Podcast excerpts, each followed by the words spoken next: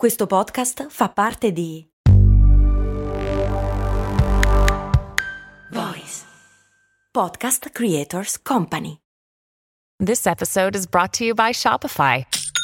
Forget the frustration of picking commerce platforms when you switch your business to Shopify, the global commerce platform that supercharges your selling wherever you sell. With Shopify, you'll harness the same intuitive features, trusted apps, and powerful analytics used by the world's leading brands. Sign up today for your $1 per month trial period at shopify.com slash tech, all lowercase. That's shopify.com slash tech.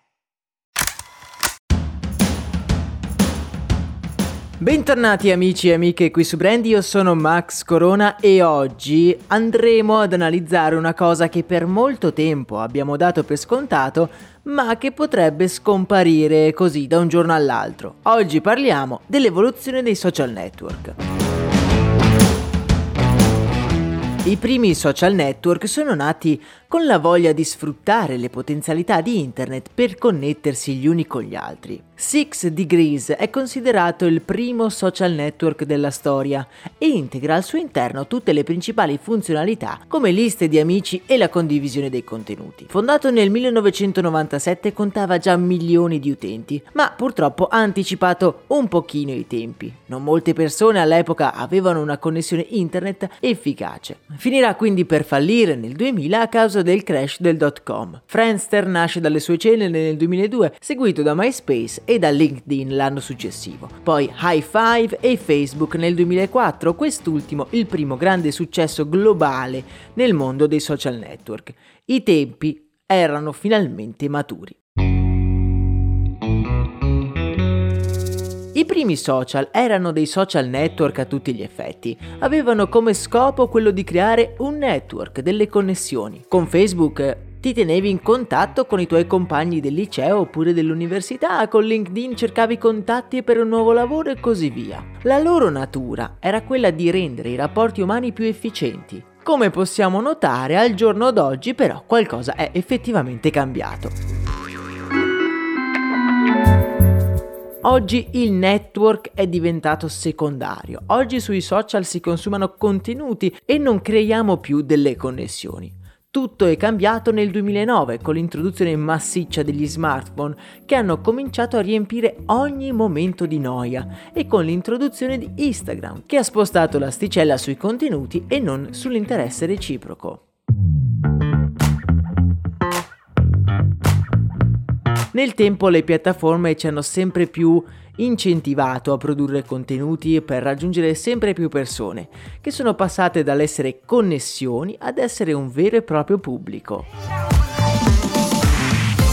I social piano piano sono diventati delle piccole emittenti televisive iperattive e super veloci, dove i creator creano i contenuti per un palinsesto personalizzato. Ma come mai è avvenuto questo cambiamento? Beh, perché l'utilizzo spasmodico dello smartphone ha creato un bisogno sempre maggiore di contenuti. Contenuti sempre a portata di mano. Il tempo passato sulle piattaforme è lievitato ed è diventato il luogo perfetto in cui vendere pubblicità efficace e a basso prezzo. Questo nuovo business model ha creato delle macchine da soldi incredibili, capaci di far lievitare i bilanci delle aziende che gestiscono i social. Alcuni di voi si ricorderanno anno, per esempio, non lo so, la prima volta che vi siete iscritti a Facebook.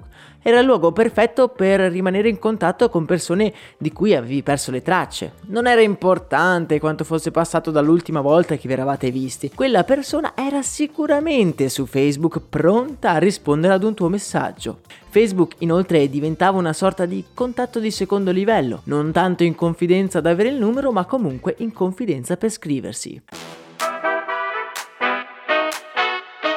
L'introduzione di Instagram e soprattutto di YouTube ha cambiato un po' tutto. I social sono diventati più media che network, ovvero emittenti di intrattenimento. YouTube, a dire il vero, lo ha detto chiaro e tondo fin da subito, broadcast yourself, beh, non lasciava molto spazio all'interpretazione. Oggi vedo TikTok come la sublimazione di questo meccanismo. Quasi nessuno pubblica su TikTok. Tutti fruiscono di una piattaforma come lo farebbero di un'app di intrattenimento. Questo cambiamento credo abbia cambiato anche il modo in cui noi ci approcciamo al mezzo.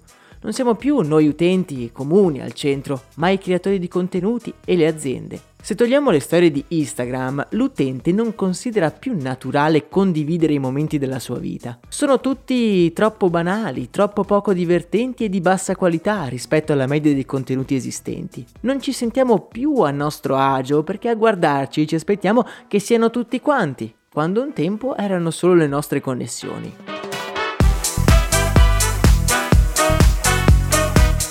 I social però devono sottostare a delle dinamiche diverse rispetto alle classiche emittenti di intrattenimento. I meccanismi tipici dei social media, ovvero consigliare contenuti con più interazioni o più in linea con il nostro profilo, non hanno fatto altro che garantire un inesorabile declino della qualità.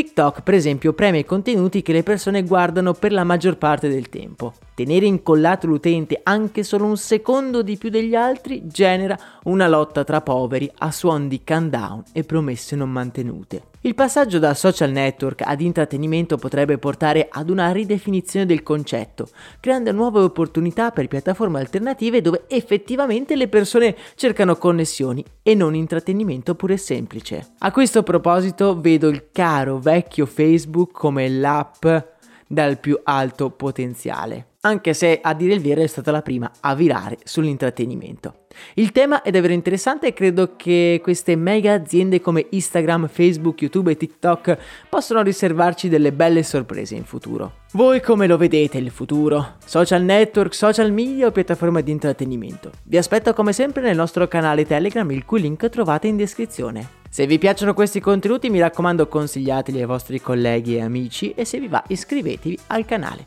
Un abbraccio e un saluto dal vostro Max Corona.